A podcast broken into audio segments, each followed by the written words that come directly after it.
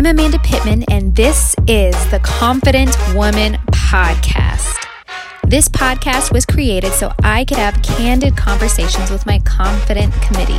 We'll talk about what you care about most walking in your purpose, finding freedom, and becoming the woman God created you to be. So come join the committee, sis. We're going to chop it up, keep it real, and change the world.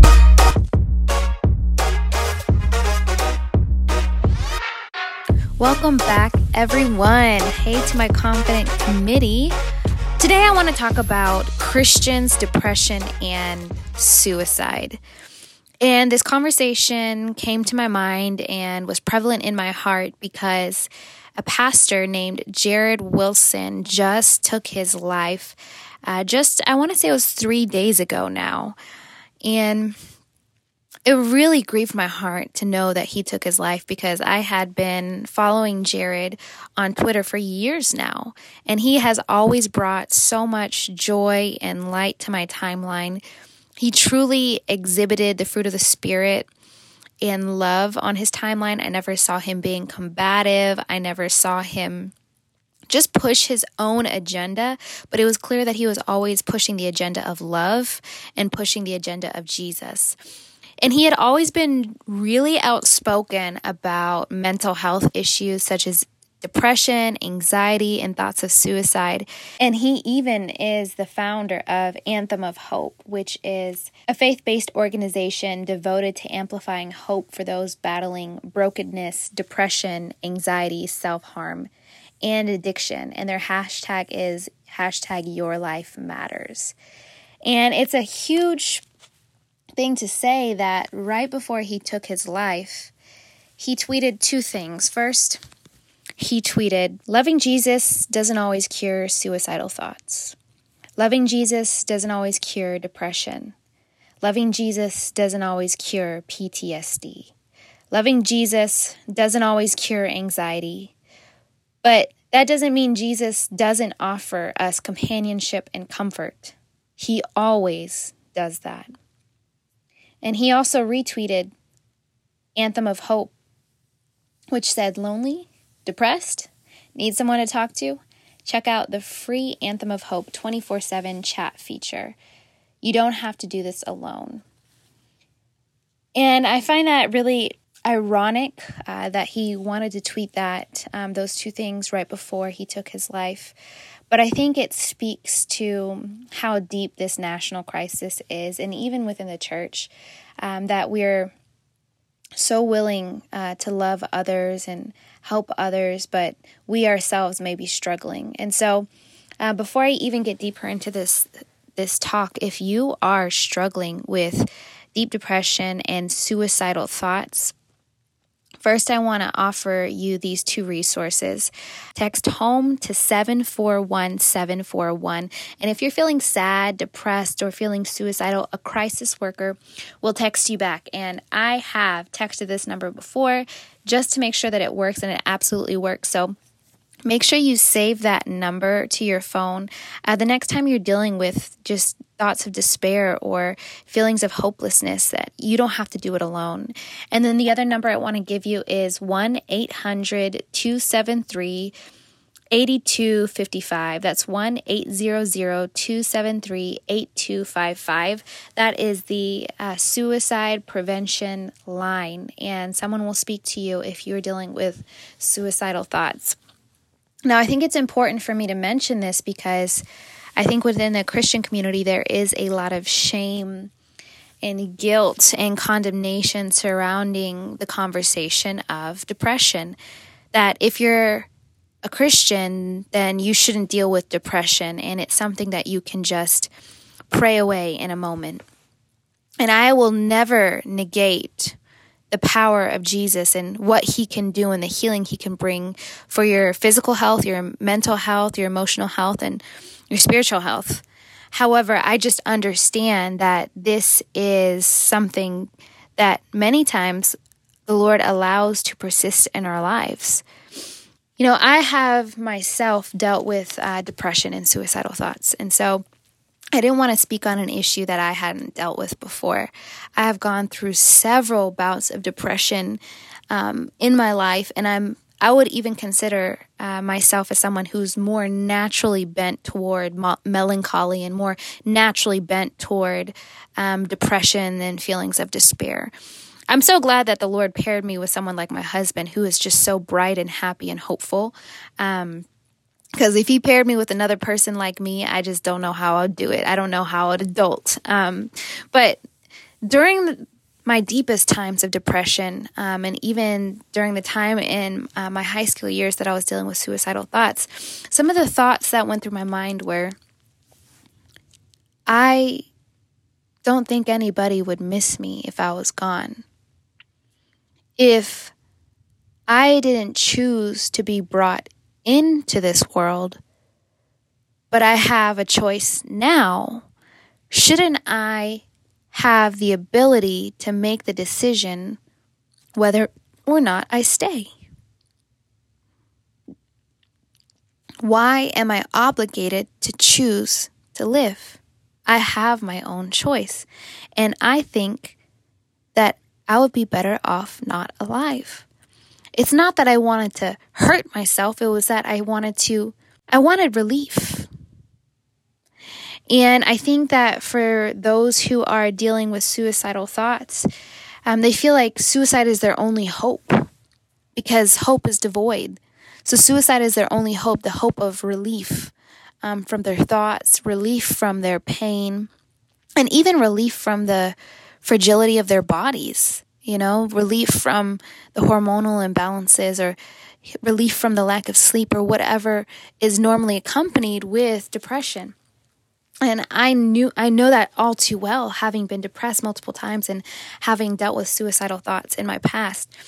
And I'm just so grateful that um, I'm just so grateful that I didn't give up because God has used me in incredible ways past the point of my suicidal thoughts and past the point of depression, I want you to catch this. What I've found that has helped me and others enduring depression and suicidal thoughts is hope. And many times people turn to suicide as their hope because they don't see hope in life. And it's in the midst of depression that God wants you to know I still have a plan for you and your life isn't just marked by this moment.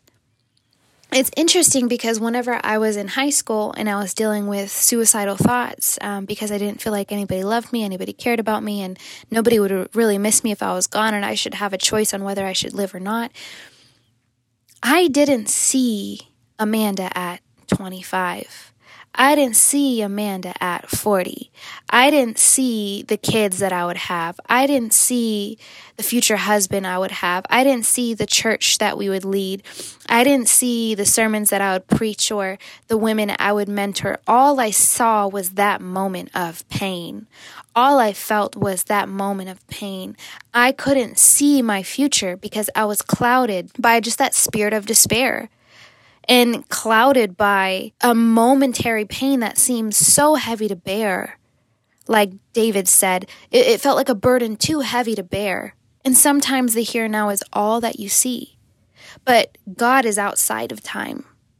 He isn't bound to a moment. He knows the end from the beginning. He exists outside of time, therefore, he doesn't see you the way that you see yourself.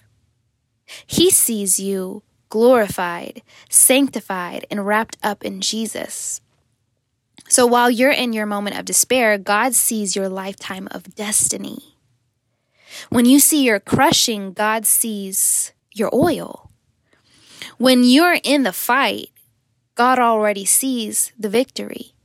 God has a plan for your future, and your temporary pain does not disqualify you for his ultimate purpose.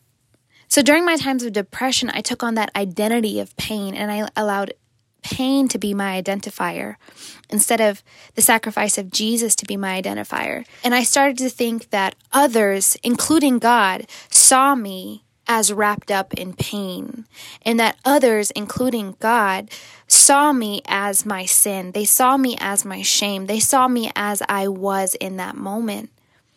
But here's the thing God does not see you that way. He sees your destiny, He sees the promise, um, He sees your hope and future, and His plan for you is good. And if you could just move beyond the moment and see what God has for you and activate that hope, you can just make it one more day. And that's the thing when it comes to depression and suicide, you have to take it one day at a time. One day at a time. I see a hope in a future, therefore, I'm going to continue to choose life today. It's interesting because the Bible doesn't use the word depression um, because it's a fairly modern word, but it does often reference similar words such as downcast, brokenhearted, troubled, miserable, and despairing. And the scripture says that God is close to the brokenhearted. And there are several big figures in the Bible that God used mightily despite their depression, despite them being troubled, despite them being downcast and brokenhearted. In Psalm 38 4, David describes his depression like this He says, For my sins have flooded over my head, they are a burden too heavy for me to bear. How many of you have felt like your burdens are too heavy for you to bear, that you can't do life, that you're not capable of going another moment. David knows how that feels. And so God still continued to use David, and David was even known as a man after God's own heart. And God did not disqualify David, but he drew near to David. Another example is Elijah in the Bible in 1 Kings 19. He sat under a broom tree and he asked God, to take his life. He wished that he could no longer live and asked God to take his life. I don't know about you, but that sounds like suicidal thoughts and depression to me. Yet God still had an assignment for Elijah after that. He sent an angel to come and give him food, um, an angel to take care of him. And that's really interesting to me because Elijah was depressed and borderline suicidal, and the Lord sent an angel to take care of his physical needs so that he can uh, make it on his journey and he could keep going. And sometimes when we're depressed, the best thing that we can possibly do is just take care of ourselves, make sure we're eating, make sure we're sleeping um, in the same way that uh, Jesus set an example with that when it came to Elijah. Jonah um, also asked God to take his life away in Jonah 4 3. Job said, I loathe my very life. Job was miserable. He was in physical pain, emotional pain. He had nothing left for him before the Lord restored him. And he said, I loathe my very life. Jeremiah said, Cursed be the day I was born. Jeremiah is known as the weeping prophet because of how much suffering and pain he endured and how much sorrow was in his life. And in all these instances, God was near to all of them. God did not turn himself away or shun them or shame them because of their pain. Like I mentioned, Psalm 34:18 says, "The Lord is close to the brokenhearted and saves those who are crushed in spirit." God is eager to be near to those who are crushed in spirit. He's eager to save people from depression and to save people from suicidal thoughts. God is near to these people. But I think it's really important to differentiate depression and suicidal thoughts from moral failure because suffering and sorrow are not sins. Emotional and mental issues are not always moral and spiritual issues. I saw something that uh, Dale Partridge posted on Instagram, and I, I found it um, laden with truth, but I felt like the timing was just so insensitive. And um, it was right after Jarrid had taken his life and he was talking about how he was talking about how pastors should not be pastoring if they're depressed. Now, whether or not that's here nor there, but one thing I found really interesting is that he seemed to lump together pastors or uh, religious leaders who had moral failure with those who are depressed. And I found that extremely problematic because there's a clear distinction between sin and sorrow. And sin and sorrow are not one in the same. God is near to the brokenhearted. Okay. And so if you're dealing with depression or suicidal thoughts, that does not mean that you are walking in sin that does not mean that you are just outside of the will of God. Uh, the Lord wants to be near to you in this time, and He wants to restore you during this time, and He wants to give you rest. But catch this that does not mean that He's looking down upon you and shaming you. That does not mean that you are walking in sin. Here are some practical steps that can help you if you're dealing with depression and thoughts of suicide. One, I want you to tell someone. You absolutely need to tell someone that you're struggling. And you need to be honest and not feel like, oh, I don't want to be the victim. I don't want to be the weak person. just put away with the pride and say, no, it actually is that bad. No, I actually deal with suicidal thoughts. No, I actually fantasize about no longer existing. I fantasize uh, of being freed from this life tell someone. And I encourage you to go to counseling and I encourage you to go to therapy. I see a counselor. Okay? I see a counselor and I am not above it. And so if you think that being spiritually high or spiritually mature means you don't have to see a counselor or a therapist, that is probably a sign of spiritual immaturity. And so I encourage you Go to a counselor, go to therapy, have the humility to say, I need help, and a moment of weakness could take me out if I don't have someone who knows my pain. So tell your friends, tell your pastor, tell your counselor, and ensure that you get back to the level of health that you need. Another step, step number two, is you need to take care of your physical needs. If that means that you need to step back from some of your responsibilities so that you can rest and rejuvenate and maybe go for walks and eat healthier food and make sure that you are sleeping, make sure that you're eating healthy meals, um, make sure that maybe even you're taking baths or whatever it may be to take good care of your body. Do that.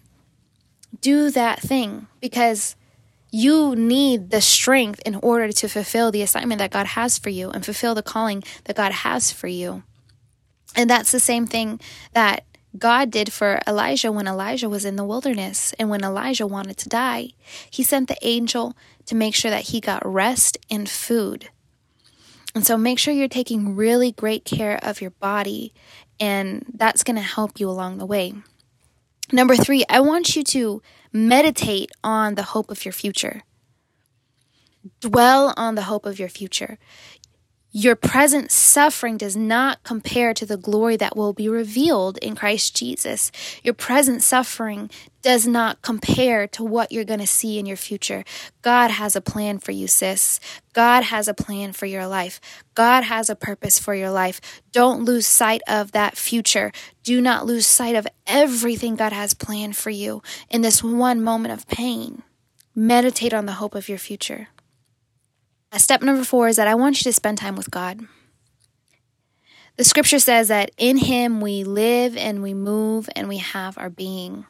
So know this that God will understand you and catch this that He will show you love and He will dispel all of the lies of the enemy if it's the enemy that's telling you that you need to kill yourself it's the if it's the enemy that's keeping you in depression and keeping you locked into these despairing thoughts then it's the voice of god that's going to activate hope. It's the voice of god that's going to dispel the lies. It's the voice of god that's going to show you who you truly are and how he sees you. And so allow god to just wrap you in his presence to just wrap you in your love and do it every single day whether or not you feel God, do it every single day. Whether or not you feel like it, do it every single day. Because God is changing you from the inside out, whether you see it or feel it or not. He sees you, He loves you, and He sustains you every single day. And last thing, don't give up. Don't give up. If you need to call the National Suicide Prevention Line at 1 800 273 8255, you call that. If you need to text home to 741 741, you do that. But you don't give up. You keep going every day. You put one foot in front of the other every day. You get a little bit more rest. You eat some good food. You tell someone that you're what you're going through. You read some scripture. You depend on the power of God, but you don't give up. God has a plan and a purpose for your life that He planned in advance for you to do. So don't give up. All right, guys, that's the end of today's conversation. If you're a part of the Confident Committee, then do your part. Leave a review, a five star podcast rating, and spread the word. If you haven't already, join our Facebook community, The Confident Committee, and follow us on Instagram at Confident Woman Co. As always, stay confident.